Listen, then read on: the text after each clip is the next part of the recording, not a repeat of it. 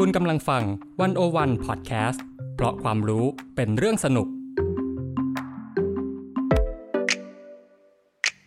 One-O-One In Focus เจาะไฮไลท์เด่น เศรษฐกิจสังคมการเมืองทั้งไทยและเทศโดยกองบรรณาธิการ The One-O-One dot world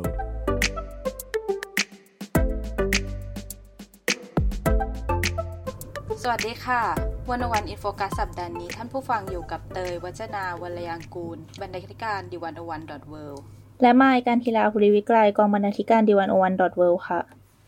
ค่ะท่านผู้ฟังคะการระบาดของโควิดในไทยระลอกที่ 3 นี้นะคะ ส่วนหนึ่งที่ทำให้ยอดผู้ติดเชื้อเนี่ยพุ่งสูงอย่างน่าวิตกก็คือผู้ติดเชื้อในเรือนจำค่ะ ซึ่งบางวันเนี่ยนะคะก็มีการเจอผู้ติดเชื้อจากการตรวจเชิงลุก สูงถึงมากกว่า 6,800 ราย โดยยอดล่าสุดเนี่ยมีผู้ติดเชื้อในเรือนจำมากกว่า 11,000 รายค่ะ ซึ่งทางราชทัณฑ์นะคะ ก็บอกว่าเรือนจำเนี่ยอาจจะดูเหมือนเป็นพื้นที่ปิด สามารถควบคุมการแพร่ระบาดได้ง่าย แต่ว่าในความเป็นจริงแล้วเนี่ยการดำเนินงานราชทัณฑ์ไม่สามารถควบคุมปริมาณบุคคลเข้าออกได้ร้อยเปอร์เซ็นต์แต่สิ่งที่คนตั้งคำถามนะคะ ก็คือเรื่องการตั้งงบประมาณในการป้องกันโรคระบาดที่มันอาจจะไม่เพียงพอหรือว่ามาตรการป้องกันโรคที่มันถูกใช้เข้มงวดกับนักโทษการเมืองนะคะ แต่ว่าจริง ๆ แล้วเนี่ยมันไม่ได้เกิด ผลอะไรนะคะ เพราะก็มีผู้ติดเชื้อมากขนาดนี้ค่ะ แล้วก็ประเด็นสำคัญคือเรื่องความแออัดในเรือนจำนะคะ ซึ่งเราเนี่ยสมควรมาทบทวนปัญหาเรื่องการดูแลสุขภาพในเรือนจำตั้งแต่ก่อนที่จะมีโรคระบาดเข้ามาค่ะวันวันอินโฟกัสสัปดาห์นี้นะคะ ก็เลยจะมาชวนคุยกันเรื่องสุขภาพในเรือนจำว่าการดูแลผู้ต้องขังเนี่ยมันมีปัญหายังไงบ้าง อะไรคือสิ่งที่ควรทำในช่วงโควิด แล้วก็เราจะมองผ่านบทความในวันวันสองชิ้นนะคะ คือเรื่องเมื่อเรือนจำเจ็บป่วย มองปัญหาสุขภาพหลังม่านลูกกง โดยมายกันธิราภูริวิกัยนะคะ แล้วก็อีกชิ้นหนึ่งเนี่ยก็คือสถานการณ์โควิด -19 ในเรือนจำมิติทางสาธารณสุข และการปรับตัวของกระบวนการยุติธรรม โดยคุณนัชชานันก้าหารค่ะ โดยอาทิตย์นี้นะคะมายจะเป็นคนเล่าให้ฟังแล้วนอกจากนี้นะคะมายก็ยังเก็บเอาเรื่องแนวโน้ม สถานการณ์เรือนจำทั่วโลกของปีนี้มาเล่าให้ฟังด้วยค่ะ ไม่คะเออถ้าพูดถึงเรื่องสุขภาพในเรือนจำแล้วเนี่ยมันมีประเด็นอะไรที่น่ากังวลอย่างเด่นชัดบ้างคะค่ะพี่เตยก็พอเราเห็นข่าวคนติดเชื้อเยอะๆในเรือนจำเนี่ย มันก็จะนำไปสู่เรื่องปัญหาสุขภาพใช่ไหมคะ ซึ่งจริงๆแล้วเนี่ยปัญหาสุขภาพเนี่ยมีคนบอกว่ามันเป็นเรื่องปกติในเรือนจำไปแล้ว ในเรือนจำเนี่ยต้องเจอกับปัญหาสุขภาพหลายอย่างมาก ๆ ทั้งการไม่ได้รับอาหารที่มีสารอาหารเพียงพอ น้ำดื่มไม่สะอาด แล้วก็แออัดยัดเยียดนะคะ หรือว่าบางที่เนี่ยก็ไม่ได้รับแสงแดดและอากาศที่บริสุทธิ์ ซึ่งสำหรับคนทั่วไปเนี่ยอาจจะดูเป็นเรื่องที่แปลกใช่ไหมคะ แต่ว่าในเรือนจำทั่วโลกเลยนะคะ นี่เป็นเรื่องปกติค่ะ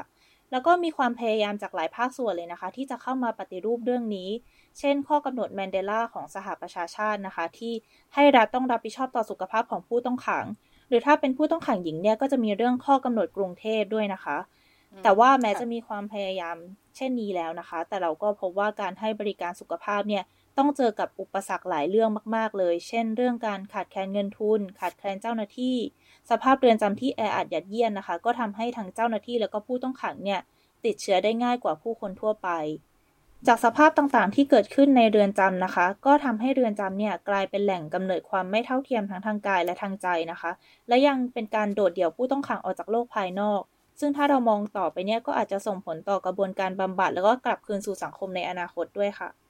อีกหัวข้อที่น่าสนใจเลยนะคะ แล้วก็เป็นหัวข้อที่เราเนี่ยอาจจะคิดไม่ถึงกันก็คือเรื่องของอุณหภูมินะคะ ในเรือนจำเพราะว่าจริง ๆ แล้วเนี่ยอุณหภูมิในเรือนจำที่ไม่เหมาะสมเนี่ยก็สามารถนำไปสู่สภาวะที่เป็นอันตรายต่อสุขภาพความเป็นอยู่ของเจ้าหน้าที่ แล้วก็ผู้ต้องขังด้วยนะคะ และอันนี้นี่หมายถึงเออเรื่องความความร้อนความเย็นอากาศร้อนอย่างนี้ใช่ไหมคะใช่ค่ะ ความร้อนความเย็นที่เราเจอกันอยู่ในชีวิตประจำวันเลยค่ะ ซึ่งเรามันส่งผลขนาดนั้นเลยอะค่ะใช่ค่ะ เราลองนึกภาพนะคะ ว่าเราเนี่ยอยู่นั่งเปิดพัดลมอยู่ข้างนอกใช่ไหมคะแล้วเราร้อนเนี่ยเราก็หงุดหงิดมากพออยู่แล้ว แต่ถ้าพอเข้าไปอยู่ในเรือนจำปุ๊บเนี่ยนอกจากที่จะร้อนแล้วยังเบียดอีก เบียดแล้วอากาศก็ไม่ดีอีกพออากาศไม่ดีบางทีไม่มีน้ำสะอาดอีก ทั้งหมดนี้มันก็เลย กลายเป็นการนำไปสู่อะไรที่มันแย่กว่านะคะ เช่น สุขภาพจิต สุขภาพกาย หรือว่าโรคระบาดบางโรคนะคะ เช่นอหิวาตกโรค หรือว่าวัณโรคเนี่ย ซึ่งเจอได้บ่อยมากๆเลยนะคะ ในเรือนจำแล้วก็ถ้าร้ายแรงที่สุดเนี่ยก็คือความตายเลยค่ะค่ะ ทีนี้เมื่อกี้เราพูดเรื่องร้อนไปแล้วใช่ไหมคะ แต่ว่าถ้าเย็นเกินไปเนี่ยก็ไม่ได้เกิดผลดีเหมือนกันค่ะพี่เตย เพราะว่าถ้าผู้ต้องขังบางคนเนี่ยต้องเจอกับสภาวะอากาศเย็นเกินไปนะคะ เย็นจัดเนี่ยเขาก็จะอาจจะเจอภาวะตัวเย็นเกินไป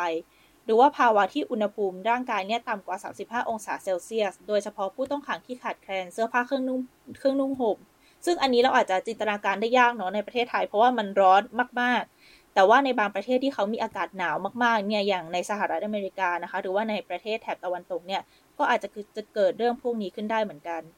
อืมค่ะค่ะ ตัวอย่างที่ชัดเจนนะคะ ก็ขอยกตัวอย่างของเพื่อนบ้านเรานะคะ อย่างกัมพูชาค่ะ มีอดีตผู้ต้องขังคนหนึ่งนะคะ เขาออกมาเล่าชีวิตของตัวเองในเรือนจำค่ะว่า เขาเนี่ยต้องอยู่ในห้องที่แออัดกับลูกที่เพิ่งเกิดนะคะ แล้วห้องนั้นเนี่ยก็ร้อนเหมือนกับห้องอบซาวน่าห้องอบความร้อนเลย แต่สิ่งเดียวที่เขาพอจะใช้บรรเทาความร้อนได้เนี่ยก็คือใบปาล์มค่ะเขาก็ต้องเอามาพัดให้ลูกชายของเขานะคะ แล้วก็มันมีรูเล็กๆที่กำแพงค่ะ แต่ว่าอากาศก็ถ่ายเทไม่พอ แล้วก็แน่นอนค่ะว่ามีคนร้องขอพัดลมไปแล้ว แต่ว่าเขาก็ไม่เคยได้รับพัดลมเลยค่ะฟังดูแล้วถ้ากัมพูชานี่สภาพอุณหภูมิน่าจะใกล้เคียงกับไทยนะคะ แต่ก็ไม่รู้ว่าของไทยมันขนาดนั้นหรือเปล่า ใช่ค่ะ คือในรายงานตอนที่เซอร์เวยรายงานนี้เนี่ยก็ไม่ได้พูดถึงประเทศไทยนะคะ แต่ว่าเราก็อาจจะพอจินตนาการออกเนาะเพราะว่าอากาศเนี่ยก็ค่อนข้างใกล้เคียงกัน แล้วก็ปัญหาสุขภาพเนี่ยรายงานก็ใช้คำว่ามันเป็นปัญหาที่เกิดขึ้นกับเรือนจำทั่วโลกเลย แม้กระทั่งอเมริกาที่เรามองว่าเขาเป็นประเทศพัฒนาแล้วประเทศรายได้สูงอย่างเงี้ย ปรากฏว่าเรือนจำในอเมริกาก็เจอปัญหาเยอะเหมือนกันค่ะพี่เตยก็มีปัญหาเหมือนกันไม่ค่ะแล้วถ้า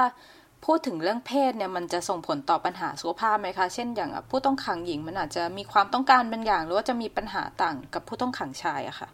ค่ะ เรื่องเพศเนี่ยก็ถือว่าเป็นประเด็นหนึ่งในเรือนจำเลยนะคะ เพราะว่าจริงๆ ถ้าเราย้อนไปดูการออกแบบเรือนจำเนี่ย เรือนจำถูกออกแบบมาเพื่อคนส่วนใหญ่ในนั้น ซึ่งก็คือผู้ชายเนาะ แต่ว่าระยะหลังเนี่ยผู้ต้องขังหญิงเพิ่มขึ้นสูงมาก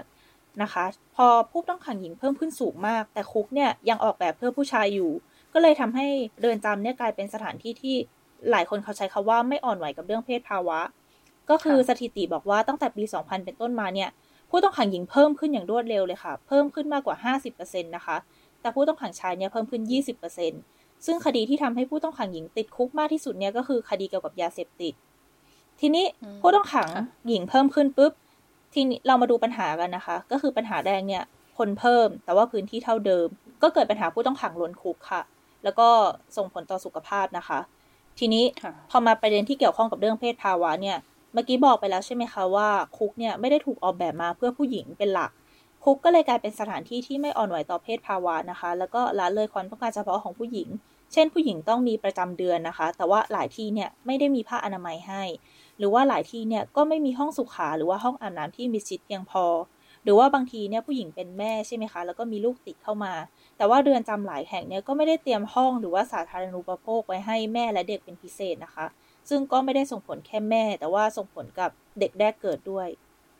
ฟังดูน่ากังวลมากนะคะ โดยเฉพาะเรื่องการมีเด็กเล็กอยู่ด้วยในสภาพที่มันไม่เอื้อค่ะ ใช่ค่ะ เป็นเรื่องที่น่ากังวลมาก ๆ เลย เพราะว่าคือเขาไม่ได้ส่งผลกับแม่เนาะแต่ว่าก็ส่งผลกับเด็กแบบยาวไปเลยด้วย ค่ะ ทีนี้มันมีอีกปัญหาหนึ่งค่ะพี่เตยคือปัญหาเรื่องสารเสพติด เมื่อกี้เราบอกแล้วใช่ไหมคะว่าผู้หญิงส่วนใหญ่ที่ถูกส่งเข้ามาในเรือนจำเนี่ยเป็นเกี่ยวกับคดียาเสพติดเขาก็มีการประมาณการนะคะว่า 75%ของผู้หญิงที่ถูกส่งเข้ามายังเรือนจำเนี่ยมีปัญหาสารเสพติด ซึ่งจริงๆ เราก็มีมาตรฐานในระดับสากลนะคะ อย่างข้อกำหนดกรุงเทพ ที่เป็นมาตรฐานในการปฏิบัติต่อผู้ต้องขังหญิง และผู้กระทำผิดหญิงอย่างเหมาะสมตามเพศภาวะนะคะ แต่ว่าความเป็นจริงแล้วเนี่ยเราก็ต้องยอมรับว่าแม้เราจะมีข้อกำหนดให้มีโปรแกรมการรักษาพิเศษสำหรับผู้หญิงที่ใช้สารเสพติด แต่ว่าเรือนจำหลายแห่งเนี่ยก็ไม่ได้รับประกันหรือจัดหาโปรแกรมในการรักษาดังกล่าวให้ค่ะ นี่ก็เป็นโจทย์ใหญ่ของเรือนจำทั่วโลกเลยนะคะ ในการจัดการกับเรื่องนี้ค่ะ ค่ะ ทีนี้ในเรื่องเรื่องปัญหาทางเพศมันมีประเด็นอื่นอีกไหมคะ เพราะว่ามันอาจจะมีเอ่อโรคหรืออะไรบางอย่างของผู้หญิงที่มันแตกต่างกับผู้ชายอะค่ะ ใช่ค่ะ นี่เป็นอีกประเด็นหนึ่งเลยค่ะพี่เตย คือรายงานเนี่ยพบว่าผู้ต้องขังหญิงนะคะ เขามีความเสี่ยงสูงที่จะเป็นโรคทางเพศ แล้วก็อนามัยเจริญพันธุ์ค่ะ หรือว่ามีการติดเชื้อทางเพศสัมพันธ์นะคะ หรือว่ารวมถึงโรคมะเร็งด้วยซึ่งสาเหตุทั้งหมดนี้เนี่ยมาจากภูมิหลังของผู้หญิงเหล่านี้ค่ะ ที่เคยใช้สารเสพติดนะคะ หรือว่า บางคนเนี่ยก็เจอความรุนแรงทางเพศมา หรือว่ามีพฤติกรรมทางเพศที่ไม่ปลอดภัย หรือว่ามีปัญหาสุขภาพจิตด้วยค่ะ โดยองค์การอนามัยโลกเนี่ยเขารายงานเลยนะคะ ว่ากลุ่มผู้ต้องขังหญิงเนี่ยมีแนวโน้มจะเป็นโรคซึมเศร้า วิตกกังวล PTSD หรือว่ามีแนวโน้มจะฆ่าตัวตาย หรือว่าทำร้ายตัวเองด้วยค่ะฟังดูมีหลายปัญหามากที่ต้องระวังเลยนะคะ ค่ะ มีอีกปัญหาหนึ่งค่ะพี่เตย นอกจากไม่หมดใช่ยังมีอีกค่ะ นอกจากเรื่องสุขภาพนะคะ มันมีอีกปัญหาหนึ่งที่เรียกได้ว่าฟังแล้วเนี่ยน่าเศร้ามากๆเลยค่ะ ก็คือ ผู้ต้องขังหญิงมีสุขภาพกาย แล้วก็สุขภาพจิตที่บอบช้ำแล้วใช่ไหมคะ เท่ากับว่าพวกเธอเนี่ยมีความขาดแคลนหรือว่ามีความต้องการเฉพาะบางอย่าง ซึ่งไอความต้องการตรงนี้นี่แหละค่ะสามารถนำไปสู่เรื่องการใช้อำนาจในทางไม่ชอบของเจ้าหน้าที่ในเรือนจำได้ด้วย มีการพบนะคะว่าเจ้าหน้าที่ในเรือนจำบางคนเนี่ยนำเรื่องผ้าอนามัย ซึ่งจริง ๆ แล้วเนี่ยเป็นสิ่งที่จำเป็นมากๆสำหรับผู้หญิง มาใช้เพื่อล้อเลียนหรือว่าเพื่อให้ตัวเองเนี่ยมีอำนาจเหนือผู้ต้องขังหญิง แล้วก็หาประโยชน์ค่ะ เช่น ในอเมริกาเลยนะคะ มีการสืบสวนของกระทรวงยุติธรรมค่ะ พบว่าในรัฐอาบามานะคะ ผู้ต้องขังหญิงเนี่ย ถูกบังคับให้ต้องจ่ายหรือว่าแลกผ้าอนามัยนะคะ ด้วยการกระทำในเชิงทางเพศกับผู้คุมในเรือนจหรือว่าในนิวยอร์กเนี่ยผู้ต้องขังหญิงก็ต้องเก็บผ้าอนามัยที่ใช้แล้วของตัวเองไว้นะคะ เพื่อแลกกับผ้าอนามัยผืนใหม่ค่ะ คือจริง ๆ แล้วเนี่ยอย่างที่บอกไปแล้วว่ามีข้อกำหนดกรุงเทพนะคะ บัญญัติเกี่ยวกับเรื่องพวกนี้ไว้หมดเลย ทั้งประจำเดือนสารเสพติดโรคทางเพศ หรือว่าภาวะทางสุขภาพจิต แต่ว่าคำถามเนี่ยคือเมื่อมีมาตรฐานแล้ว ระบบเรือนจำทั่วโลกพร้อมแล้วหรือไม่ ถ้าสมมติผู้ต้องขังหญิงเขาร้องขอการตรวจสุขภาพโดยบุคลากรที่เป็นผู้หญิงเนี่ยเรือนจำมีเจ้าหน้าที่เพียงพอหรือไม่ หรือถ้าเกิดไม่มีแล้วเนี่ยเรือนจำสามารถจัดหาผู้หญิงมาอยู่ด้วยระหว่างการตรวจสุขภาพได้หรือไม่ อันนี้นะคะก็เป็นโจทย์ใหญ่เลยค่ะที่จะต้องคิดต่อว่า จะทำยังไงให้เรือนจำทั่วโลกเนี่ย มองเห็นความต้องการของผู้หญิง แล้วก็ตอบสนองต่อความละเอียดอ่อนตรงนี้ได้มากขึ้น เพราะว่าจริง ๆ แล้วเนี่ยไม่ใช่ว่าผู้หญิงเรียกร้องอะไรที่มากไปกว่าผู้ชายเลยนะคะ แต่ว่าจะเห็นว่าเรื่องที่เป็นความต้องการของผู้หญิงเนี่ยมันเป็นเรื่องธรรมชาติ แล้วก็เป็นสิ่งที่เกิดมาพร้อมกับความเป็นเพศหญิงอยู่แล้ว แต่ว่าเรือนจำเนี่ยกับลิดรอนแล้วก็มองข้ามความละเอียดอ่อนตรงนี้ไปตั้งแต่ก้าวแรกที่ผู้หญิงเข้าสู่เรือนจำแล้วค่ะ ค่ะฟังดูสำหรับผู้หญิงเนี่ยก็มี ปัญหาเฉพาะตัวหลายอย่างนะคะ ซึ่งแม้ว่าหลายตัวอย่างมันอาจจะไม่ได้มาจากประเทศไทย แต่ว่าสำหรับในเรือนจำไทยเองเนี่ยก็มีปัญหาอย่างเช่นเรื่องผ้าอนามัยที่มันไม่เพียงพอแล้วก็ยังขัดแคลนอยู่มากค่ะ แล้วก็เมื่อกี้นะคะหมายได้เล่าไปถึงแล้วว่าเออปัญหาสุขภาพในเรือนจำโดยทั่วไปเนี่ยมันมียังไงบ้าง แต่ว่าพอพูดถึงเรื่อง โควิดเนี่ยพอมันมีโรคระบาดเข้ามาเนี่ยในระดับโลกอะ่ะเขาพูดถึงเรื่องมาตรการการจัดการอะไรที่มันเป็นการเฉพาะสำหรับเรือนจำไหมคะ ค่ะสำหรับบทความของคุณนัชานันที่จะนำมาพูดต่อไปในเรื่องโควิดนะคะ เป็นบทความที่พูดเกี่ยวกับข้อแนะนำจากองค์การอนามัยโลกค่ะ ซึ่งก็ออกมาเมื่อช่วงต้นปีที่แล้วนะคะ ตอนที่โควิดเนี่ยเริ่มระบาดใหม่ๆเลยเนาะตอนที่โลกเราเนี่ยเพิ่งเจอโควิดเป็นครั้งแรก เพราะว่าเรือนจำเนี่ยก็เป็นสถานที่ที่เรียกได้ว่าเสี่ยงมากๆเลยค่ะ เพราะว่าผู้ต้องขังเนี่ยเขาก็อยู่ในสภาวะที่เสี่ยงต่อการติดโรคมากกว่าคนทั่วไปอยู่แล้วนะคะ สุขภาพที่ไม่ดีเนี่ยก็ยิ่งทำให้ภูมิคุ้มกันต่ำด้วย เรียกได้ว่าอันตรายมากๆ เพราะฉะนั้นเนี่ย WHO นะคะ ก็เลยมองว่าสุขภาวะในเรือนจำเนี่ยต้องได้รับการพิจารณาให้เป็นวาระแห่งชาติเลยค่ะ ไม่ใช่แค่เพื่อตัวคนที่อยู่ในเรือนจำนะคะ แต่เพื่อชุมชนข้างนอกเรือนจำด้วย และถ้าเรามองไปถึงเรื่องสิทธิมนุษยชนเนี่ย ผู้ต้องขังก็ควรได้รับการปฏิบัติอย่างเท่าเทียมในการเข้าถึงบริการสุขภาพเหมือนคนข้างนอกอยู่แล้ว เพราะว่าพวกเขาเนี่ยตกเป็นรองทั้งในด้านการใช้เสรีภาพ และก็มีสถานะทางสังคมที่แตกต่างจากคนทั่วไป WHO นะคะหรือว่าองค์การอนามัยโลกเนี่ยเน้นเลยค่ะว่ารัฐเนี่ยต้องรับผิดชอบดูแลผู้ต้องขัง เพราะว่าถึงเขาจะถูกขังเนี่ย แต่ไม่ได้หมายความว่าเขาจะต้องถูกตัดขาดออกจากโลกนะคะ เขาก็ต้องได้รับการชี้แจงแล้วก็อัปเดตสถานการณ์โรคระบาดต่างๆ เหมือนกับคนทั่วไปด้วย ทีนี้ WHO เนี่ยก็ได้ทำข้อแนะนำเหล่านี้ให้เป็นรูปธรรมมากขึ้นนะคะ โดยการออกคู่มือมาค่ะ เป็นเรื่องเกี่ยวกับการการเตรียมพร้อมป้องกัน แล้วก็ควบคุมการระบาดของโควิดในเรือนจำนะคะ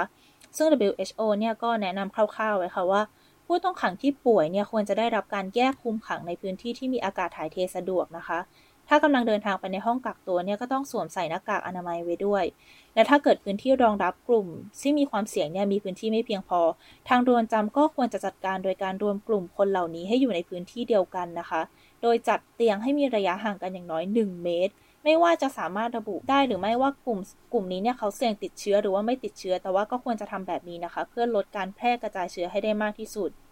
ทีนี้ถ้าตรวจแล้วพบว่าเนี่ยผู้ต้องขังติดเชื้อโควิดจริง ๆ การตรวจต้องมาจากบุคลากรทางการแพทย์เท่านั้นนะคะ แล้วก็ระหว่างพาผู้ต้องขังที่ติดเชื้อไปกักตัวใช่ไหมคะ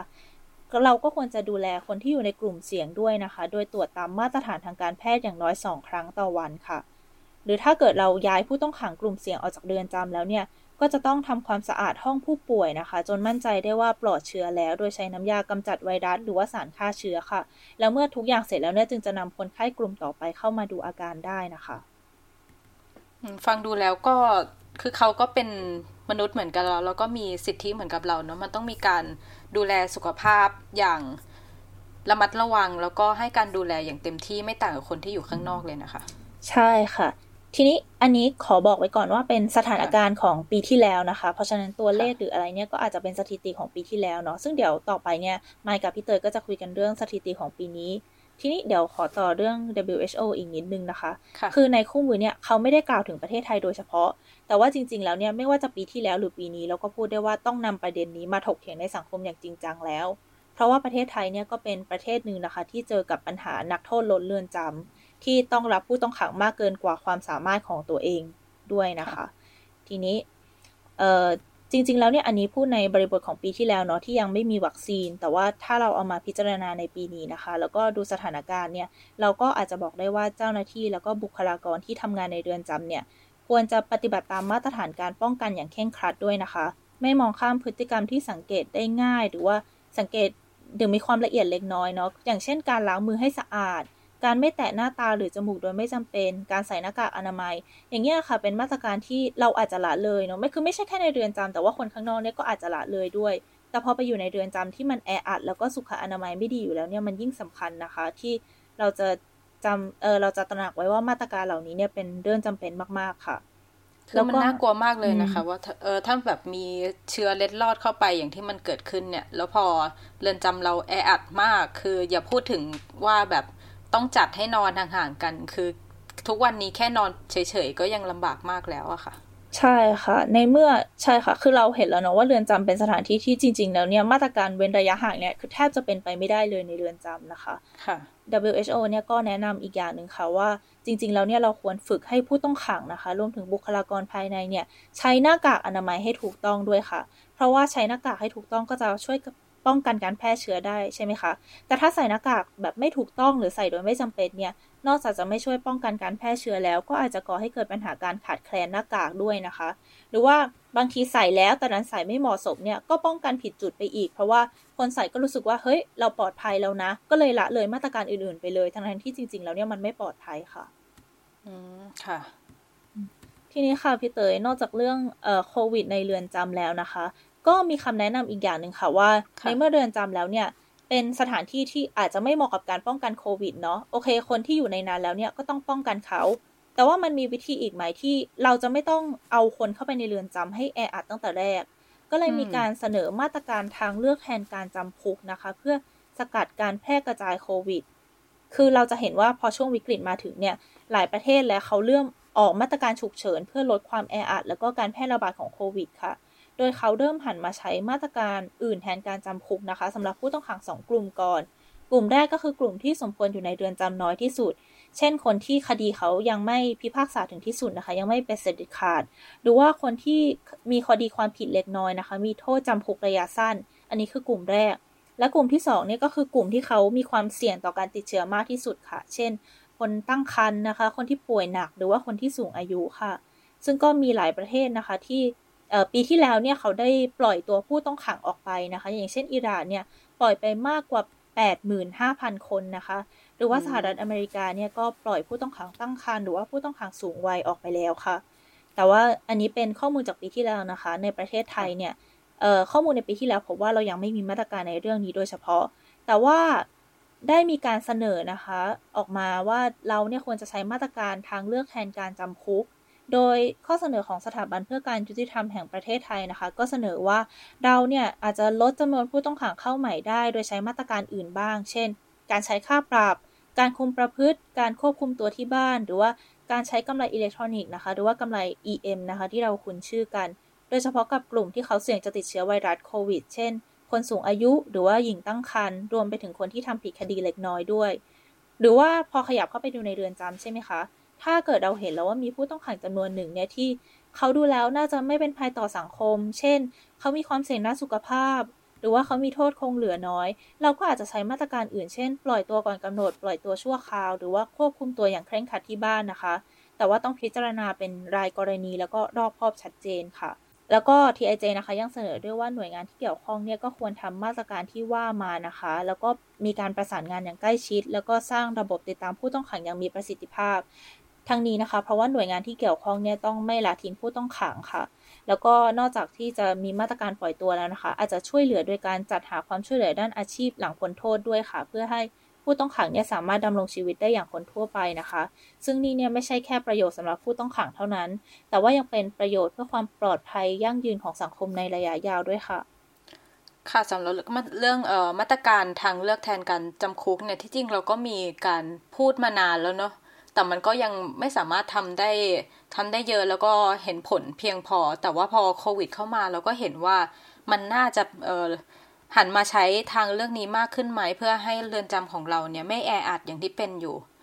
แล้วไม่คะสำหรับแนวโน้มสถานการณ์เรือนจำทั่วโลกในปีนี้เมื่อมีโควิด เข้ามาเนี่ยมันเป็นยังไงบ้างก่อนและหลังมันต่างกันมากไหมคะค่ะพี่เตยก็เมื่อกี้เราพูดกันถึงเรื่องตอนโควิดระบาดใหม่ๆมาแล้วเนาะทีนี้เรามาดูสถานการณ์ที่เกิดขึ้นแบบ ค่อนข้างจะปัจจุบัน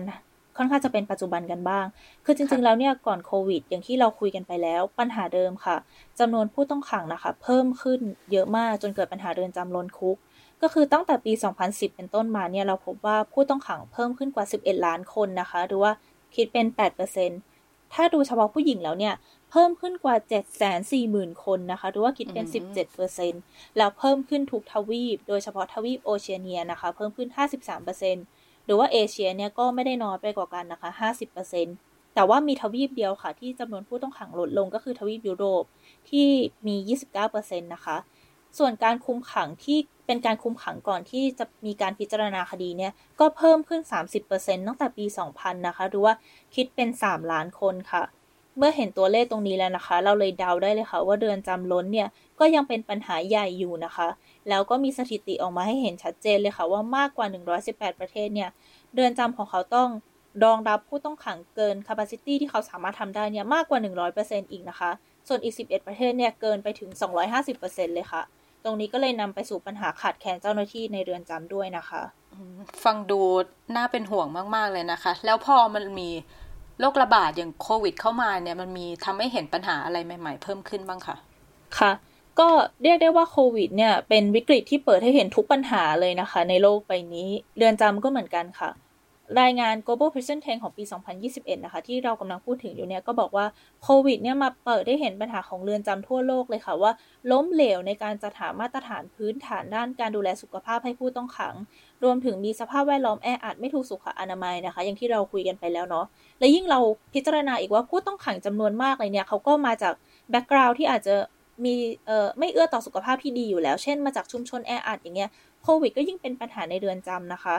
ถ้ามาดูตัวเลขให้ชัดขึ้นเนี่ย มีรายงานด้วยนะคะว่ามี 47 ประเทศค่ะ มีเคสเสียชีวิตในเรือนจำเพราะโควิดเนี่ยเกือบ 4,000 เคสนะคะ แล้วในมากกว่า 122 ประเทศเนี่ยติดเชื้อรวมกันไปแล้วมากกว่า 500,000 คนเลยค่ะ อันนี้ก็ส่งผลต่อสุขภาพตัวเลขน่ากลัวมากน่ากลัวตัวเลขเยอะมากๆเลยค่ะแล้วอันนี้คือมากกว่า 122 ประเทศนะคะ หมายความว่ายังไม่ได้รวมทั้งโลกเนาะ แล้วพอรายงานดังกล่าวเนี่ยบอกได้ว่าจริง ๆ แล้วตัวเลขจริงเนี่ยอาจจะสูงกว่านี้ด้วยนะคะ แต่ว่ายังไม่เปิดเผยออกมา พอติดเชื้อเยอะขนาดนี้แล้วเนี่ย ก็ส่งผลต่อสุขภาพจิตค่ะ แล้วก็เจ้าหน้าที่เรือนจำก็แน่นอนว่าเหน็ดเหนื่อยนะคะ เพราะว่าเรือนจำก็ล้นอยู่แล้วเราไม่เจอปัญหาสุขภาพสุขภาพกายด้วย และที่สำคัญที่น่ากลัวมากๆเลยเนี่ยคือ เมื่อมันมีแบบนี้แล้วเนี่ยอาจจะนำไปสู่การรุนแรงแล้วก็การประท้วงในเรือนจำได้ด้วยนะคะ แล้วที่น่าสนใจอีกอย่างหนึ่งเลยค่ะ ก็คือ มันมีผู้ต้องขังหรือว่าคนกระทำความผิดจำนวนหนึ่งค่ะพี่เตยที่โดที่กระทำความผิดเพราะว่าละเมิดกฎหมายที่เกี่ยวกับโควิดนะคะ เช่น การกักตัวเนาะคือมีการพบว่าในบางประเทศเนี่ยไม่ให้ออกจากบ้าน แต่ว่าเขาก็ต้องทำมาหากินอะสุดท้ายเขาก็เลยออกจากบ้าน สรุปก็คือโดนลงโทษนะคะ ซึ่งตรงนี้เนี่ยก็อาจจะทำให้ตัวเลขผู้ต้องขังเนี่ยเพิ่มขึ้นสูงอีกค่ะ แทนที่ช่วงที่ในเรือนจำเนี่ย ควรจะมีคนแม่อาจแต่กลายเป็นว่าเอาคนที่ละเมิดมาตรการเข้ามาขังเพิ่มขึ้นอีกใช่ไหมคะ ใช่ค่ะ ทีนี้รายงานดังกล่าวเนี่ยยังบอกด้วยว่า เดือนจำเกือบทั่วโลกเลยค่ะ เวลาตรวจโควิดเนี่ยเขามาจะตรวจคนที่เข้าใหม่นะคะ หรือว่าคนที่แสดงอาการแล้ว ซึ่งจริง ๆ แล้วเนี่ยมันไม่ได้เป็นมาตรการที่ป้องกันเท่าที่ควรเลย ตรงนี้ก็อาจจะเป็นโจทย์ใหญ่นะคะ ที่ต้องคิดกันต่อไปว่าจะทํำยังไง หรือว่า แม้แต่ประเทศรายได้สูงเนี่ย เรามองว่าอาจจะอาจจะจัดการได้ดีใช่ไหมคะ แต่ถ้าเรามาดูอเมริกาค่ะ เราพบว่าในเดือนมิถุนายนปี 2020 ในอเมริกานะคะ เขาเจอโควิดในกลุ่มผู้ต้องขังเนี่ยสูงกว่าในประชากรทั่วไปถึง 5.5 เท่า แล้วก็เสียชีวิตมากกว่า 3 เท่าเลยค่ะค่ะ ทีนี้มีอีกปัญหาหนึ่งค่ะพี่เตยก็คือพอมีผู้ป่วยแล้วเนาะ แต่เจ้าหน้าที่ทางการแพทย์เนี่ย หรือว่าทรัพยากรในเรือนจำเองเนี่ยขาดแคลนค่ะ มีการสำรวจในบราซิลนะคะพบว่าเขาไม่มีห้องสำหรับรักษาผู้ป่วยที่ติดเชื้อโควิดนะคะ แล้วก็ขาดแคลนเจ้าหน้าที่ทางการแพทย์ด้วย หรือว่าที่อเมริกานะคะ ประเทศเดิมเลยค่ะเราพบว่านักโทษใน 38 อเมริกามี 50 รัฐใช่ไหมคะ เพราะว่านักโทษใน 38 รัฐเนี่ย ต้องจ่ายเงินประมาณ 2-8 US ดอลลาร์นะคะ เพื่อที่เขาจะได้พบแพทย์หรือว่าเขาจะได้รับบริการใด ๆ ทางการแพทย์ด้วยค่ะ ฟังดูแล้วการอยู่ในเรือนจำเนี่ยมันเข้าถึงแพทย์ได้ยากนะคะ ยากยากพอสมควรเลยค่ะ ทีนี้เราอาจจะได้ยินคำหนึ่งนะคะ ก็คือคำว่า telemedicine เป็นเหมือนการพบแพทย์โดยที่เราไม่ต้องไปโรงพยาบาลเองเนาะเหมือนกับใช้เทคโนโลยีในการสื่อสารกัน ซึ่งรายงาน Global Prison Trends เนี่ยก็บอกว่าในหลายประเทศในบางประเทศเนี่ยมี telemedicine แล้วนะ เช่น อเมริกาฝรั่งเศส หรือแม้กระทั่งประเทศไทย แต่ประเด็นคือเทคโนโลยีนี้เนี่ยมันยังไม่แพร่หลายนะคะ แต่ว่าก็มีหลาย ๆ ประเทศที่เริ่มนำนวัตกรรมดิจิทัลเนี่ยมาช่วยแก้ปัญหาแล้วเนาะ เช่น สวีเดนเนี่ยเขาใช้สกายนะคะ เพื่ออำนวยความสะดวกในการนัดหมายระหว่างผู้ต้องขังกับเจ้าหน้าที่ด้านสุขภาพค่ะ นอกจากปัญหาสุขภาพกายแล้วนะคะ ปัญหาสุขภาพจิตค่ะ ก็เป็นปัญหาใหญ่นะคะ ซึ่งจริง ๆ แล้วก่อนหน้าที่จะมีโควิดเนี่ยก็เป็นปัญหาอยู่แล้ว แต่พอมีโควิด เราลองนึกภาพนะคะ ว่านักโทษหลายคนเนี่ยต้องถูกกักตัวคนเดียว แล้วก็มีมาตรการห้ามเยี่ยมเพื่อป้องกันโควิดด้วย ทีนี้ปัญหาสุขภาพจิตเนี่ยก็เลยเพิ่มขึ้นพอสมควรเลยค่ะ อย่างอิตาลีนะคะพบว่ามีเคสฆ่าตัวตายในคุกสูงถึง 61 เคสเลยค่ะ ในปี 2020 ค่ะ ซึ่งก็เรียกได้ว่าเป็นปัญหาที่น่ากังวลมาก ๆ พอสมควรเลยค่ะ กับสุขภาพจิตนะคะ น่ากังวลไม่แพ้สุขภาพกายเลย แล้วยิ่งประกอบกับการขาดแคลนบุคลากรทางการแพทย์ หรือว่าเจ้าหน้าที่ไม่เพียงพอแล้วด้วยเนี่ย ก็เรียกได้ว่าปัญหาสุขภาพในเรือนจำที่เกิดจากโควิดเนี่ยเป็นปัญหาที่น่ากลัวพอสมควรเลยค่ะ ดูแล้วโควิดเนี่ยยิ่งมาซ้ำเติมให้ปัญหามันหนักขึ้นมากเลยนะคะ แล้วในรายงานฉบับเนี่ยเขามีการแนะนำเรื่องมาตรการในการป้องกันโควิดไหมคะค่ะ ก็สำหรับการมาตรการการโควิดในเรือนจำนะคะ รายงานก็แนะนำซึ่งจริงๆเป็นมาตรการที่เราคุ้นเคยกันแล้วเนาะเช่นการแยกไปกักตัวคนเดียวสำหรับ ผู้ที่มีความเสี่ยงหรือว่าผู้ที่มีอาการนะคะ หรือว่าการห้ามเข้าเยี่ยมเลย แต่ทีนี้มันมีประเด็นหนึ่งที่น่าสนใจค่ะพี่เตยที่อยากจะนำมาพูดถึงนะคะ ก็คือการฉีดวัคซีนค่ะ แผนการฉีดวัคซีน มันมีคำแนะนำออกมานะคะ ว่าจริง ๆ แล้วเนี่ยผู้ต้องขังเนี่ยควรเป็นกลุ่มแรก ๆ ด้วยซ้ำที่ได้รับการฉีดวัคซีนนะคะ ซึ่งฟังจากทั้งหมดที่เราพูดมาเนี่ยเราก็คงพอเดาออกแล้วว่าทำไมพวกเขาต้องเป็นกลุ่มแรก ๆ เนาะแต่ว่าทีนี้ค่ะ มันก็ยังมีปัญหาหนึ่งนะคะ คือยังมีคนที่ ดียังมีดีเบตกันอยู่ ซึ่งดีเบตตรงนี้เนี่ยมีในทางการเมืองหรือว่าทางศิลธรรมด้วย คือบางคนเนี่ยเขามองว่าผู้ต้องขังเนี่ยเขาคือคนที่ถูกกล่าวหาว่าก่ออาชญากรรมใช่ไหมคะ เพราะฉะนั้นเนี่ยเขาก็อาจจะไม่ควรได้รับการปกป้องทัดเทียมกับประชาชนทั่วไป มันก็มีดีเบตตรงนี้ด้วยนะคะน่าสนใจนะคะ อย่างประเทศไทยก็อาจจะมีคนบางส่วนมองว่า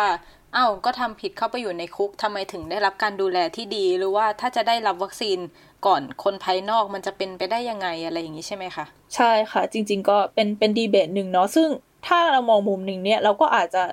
คือเขาก็คิดของเขาแบบนี้ แต่ว่าถ้าเราลองมองไปดูในระดับโลกเนี่ยเราก็จะเห็นเลยว่าเขาระบุชัดเจนว่า ผู้ต้องขังเนี่ยก็จะต้องได้รับการดูแลที่ทัดเทียมกับคนทั่วไปนะคะ เพราะว่ามันไม่ใช่แค่ประโยชน์กับคนในเรือนจำแต่ว่าอย่างที่บอกว่ามันเป็นประโยชน์กับคนนอกเรือนจำด้วยเนาะ และที่สำคัญถ้าเรามองไปเนี่ยหลายคนไม่สมควรจะเข้าไปอยู่ในคุกตั้งแต่ต้นแล้วด้วยซ้ำเช่น คดีเล็กน้อยหรือว่าคดียาเสพติดนะคะ เราจะเห็นว่าจริงๆมันเป็นรากฐานของปัญหาเลย แต่ว่าเขาต้องเข้าไปอยู่ในคุกทำให้เกิดปัญหาเรือนจำล้นพอเกิดปัญหาเรือนจำล้น แล้วมีวิกฤตสักอย่างมันเกิดขึ้นมาในเรือนจำเนี่ยมันก็เลยกลายเป็นปัญหาใหญ่ที่เรียกได้ว่าไม่แค่กระทบในเรือนจำนะคะ แต่ว่ากระทบกับคนภายนอกด้วย ผู้ต้องขังเนี่ยคือเขาก็ถูกลงโทษให้ถูก สูญเสียอิสระภาพเนาะแต่ว่าเขาก็ไม่ควรจะแบบถูกให้อยู่ในความเสี่ยงที่อาจจะเสียชีวิตจากโรคระบาดใช่ไหมคะใช่ค่ะเอ่อนักวิชาการหลาย ๆ ท่านเลยนะคะ ก็เลยยังออกมาบอกเลยว่าจริง ๆ แล้วเนี่ยคือผู้ต้องขังเขาสูญเสียอิสรภาพไปแล้วแหละ เพราะฉะนั้นเขาไม่ควรจะหรืออย่างในประเทศไทยนี่ก็มีการพูดนะว่าเขาไม่ควรจะได้รับความทุกข์ทรมานจากการที่ต้องมาเผชิญกับโรคระบาดเพียงลำพังอีก แล้วในเมื่อเขาถูกลิดรอนสิทธิเสรีภาพบางส่วนไปแล้วเนี่ยเขาพึ่งตัวเองแทบไม่ได้แล้วอะเขาต้องพึ่งรัฐในการที่จะช่วยดูแลพวกเขานะคะ แล้วก็มันก็เป็นโจทย์ใหญ่ต่อไปเนาะซึ่งไม่ใช่แค่โจทย์ใหญ่ของคนในเรือนจำแต่ว่าเป็นโจทย์ใหญ่ของสังคมด้วยเกี่ยวกับดีเบตตรงนี้นะคะ แต่ว่าก็โชคดีนะคะ ว่ามีบางประเทศเนี่ยเขาก็จัดหาผู้ต้องขังให้เป็นกลุ่มแรก ๆ แล้วที่จะได้ฉีดวัคซีนเนาะเช่นในออสเตรเลีย หรือว่าบางประเทศเนี่ยก็อาจจะไม่ได้เป็นกลุ่มแรกแต่ว่าก็เขาเรียกว่ารวมผู้ต้องขังเข้ามาเป็นกลุ่มแรก ๆ ที่จะได้จัดหาวัคซีนค่ะ ค่ะ ทีนี้ค่ะพี่เตยก่อนที่จะจบตรงนี้นะคะ คือเดี๋ยวบอกกันว่าเดี๋ยววันโอวันเนี่ยจะก็จะมีการทำเกี่ยวกับ global prison trend ออกมานะคะ แต่ว่าวันนี้เราฉายภาพไปเห็นคร่าวๆก่อนเนาะ มันมีอีกปัญหาหนึ่งเลยค่ะ ที่จริง ๆ แล้วเนี่ยไกลไปกว่าเรื่องปัญหาในเรือนจำก็คือเรื่องของการกระจายวัคซีนในระดับโลก เขาสำรวจล่าสุดในเดือนมกราคมปี 2021 ค่ะ เขาพบว่าวัคซีน 95%ของโลกนะคะ อยู่ในการบริหารจัดการของประเทศร่ำรวยเพียงแค่ 10 ประเทศแล้วในเดือนกุมภาพันธ์นะคะ ซึ่งก็คือไม่กี่เดือนที่ผ่านมาเนี่ย 130ประเทศนะคะ ยังไม่ได้วัคซีนเลยสักโดสค่ะ ก็น่าสนใจก็น่าสนใจใช่เช่นในประเทศไทยของเราที่จำนวนผู้ที่ได้รับวัคซีนมันก็ยังมีเปอร์เซ็นต์อยู่น้อยมาก ๆเลยนะคะ ใช่ค่ะ ก็น่าสนใจมากๆเลยนะคะ เพราะว่าตรงนี้เนี่ยเป็นเรื่องที่ไกลไปกว่าเรื่องของเรือนจำแล้วเนาะแต่ว่าเป็นเรื่องของการบริหารจัดการในภาครัฐ แล้วก็เรื่องของการเมืองเรื่องวัคซีนนะคะ ที่วัคซีนที่ดีและมีประสิทธิภาพเนี่ยตกอยู่ใน การจัดการของประเทศร่ำรวยแค่ไม่กี่ประเทศ ตรงนี้ก็ต้องเป็นโจทย์ระยะยาวเลยนะคะ ที่ต้องมาดูกันต่อไปค่ะว่าจะทำยังไงค่ะ ค่ะ ก็วันนี้นะคะมายได้มาเล่าให้ฟังถึงปัญหาเรื่องสุขภาพในเรือนจำตั้งแต่ปัญหาเดิมที่มีอยู่แล้วก่อนที่จะเกิดโรคระบาดแล้วก็พอโควิดเข้ามาเนี่ยทำให้เราเห็นว่าปัญหาเรื่องสุขภาพเนี่ยมัน อันตรายแล้วมันก็ย่ำแย่ลงมาก ๆ แล้วก็สิ่งที่ไทยกำลังเจอเนี่ยเราไม่ได้เจออยู่ประเทศเดียวนะคะ มันเป็นปัญหาที่เกิดขึ้นทั่วโลก แต่ว่ามันก็ยิ่งตระหนักให้เราเห็นว่าในเดือนจำเนี่ยเป็นสถานที่ที่เราต้องควบคุมแล้วก็ดูแลป้องกันเรื่องโรคระบาดให้มากขึ้น แล้วก็อาจจะหามาตรการอื่นๆ เช่นการหามาตรการอื่นที่ทำให้คนเนี่ยไม่ต้องจำคุกโดยที่ไม่จำเป็นนะคะ ค่ะ แล้วนี่ก็คือ รายการวันวันอินโฟกัสนะคะ คุณผู้ฟังสามารถอ่านผลงานที่เกี่ยวข้องได้ที่เว็บไซต์ d 1 1 w o r l d นะคะรวมถึงรายงานที่มายบอกว่าเดี๋ยวเราจะมีปล่อยออกมานะคะ ผู้ฟังเนี่ยก็สามารถติดตามวันวันอินโฟกัสได้ทุกสัปดาห์ค่ะ ทาง d 1 1 w o r l d ค่ะ วันนี้ดิฉันเตยวัชนาวรยางกูลนะคะ ค่ะและมายการทีลาภูริวิกไกรค่ะ เราลาไปก่อนค่ะ สวัสดีค่ะ สวัสดีค่ะ